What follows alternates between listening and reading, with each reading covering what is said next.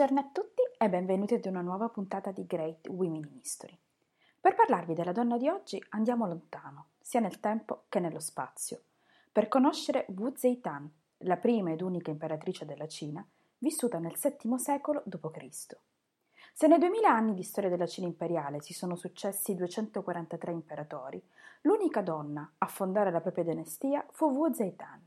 Visse fino ad 82 anni e regnò per ben 50. La sua usurpazione, la sua prodigalità, il suo comportamento scandaloso e le sue abilità politiche l'hanno resa una delle personalità più leggendarie e controverse della storia cinese.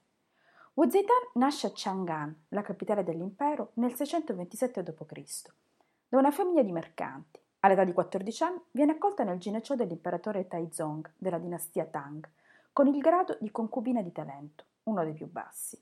Al tempo le donne erano completamente sottomesse all'autorità maschile.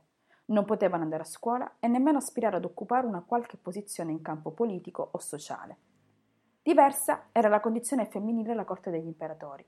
I reperti archeologici dell'epoca mostrano donne relativamente libere, correre a cavallo in abiti maschili o giocare a polo, oppure cortigiane che vestivano abiti raffinati ed erano truccatissime.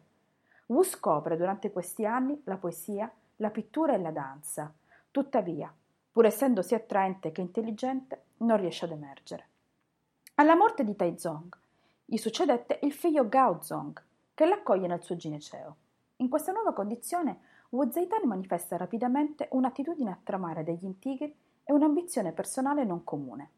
Mentre il suo favore presso Gaozong aumentava, raccoglie attorno a sé dei cortigiani tra i nemici dell'imperatrice. Colpito da infarto, Gaozong si appoggia ancora di più a lei. Diventata una delle più influenti dame di corte, Wu si siederà regolarmente al suo fianco e lo consiglierà. In un documento che riassume i suoi dodici propositi, dà prova di grande saggezza politica.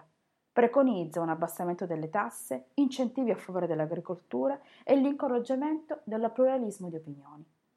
Un giorno, una sua figlia neonata viene ritrovata morta soffocata dopo una visita dell'imperatrice. Wu Zetian l'accusa di omicidio e riesce a convincere l'imperatore a ritirarle il titolo, nonostante le proteste dei ministri. Promossa quindi ad imperatrice, fa arrestare, torturare e giustiziare i suoi oppositori. Tra gli storici c'è chi sostiene che abbia ucciso lei la figlia per raggiungere i suoi scopi. Dei quattro figli che dà Gao Zong, i primi due sono designati principi ereditari, ma Wu Zetian stessa li allontana dal potere. Entrambi muoiono, uno avvelenato e l'altro assassinato. Anche qui gli storici accusano lei stessa di aver ordito la loro morte.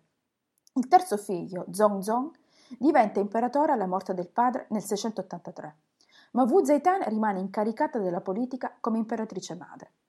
Durante quel periodo l'imperatrice rivela, secondo i suoi commentatori, di avere un cuore di serpente ed una natura di lupo.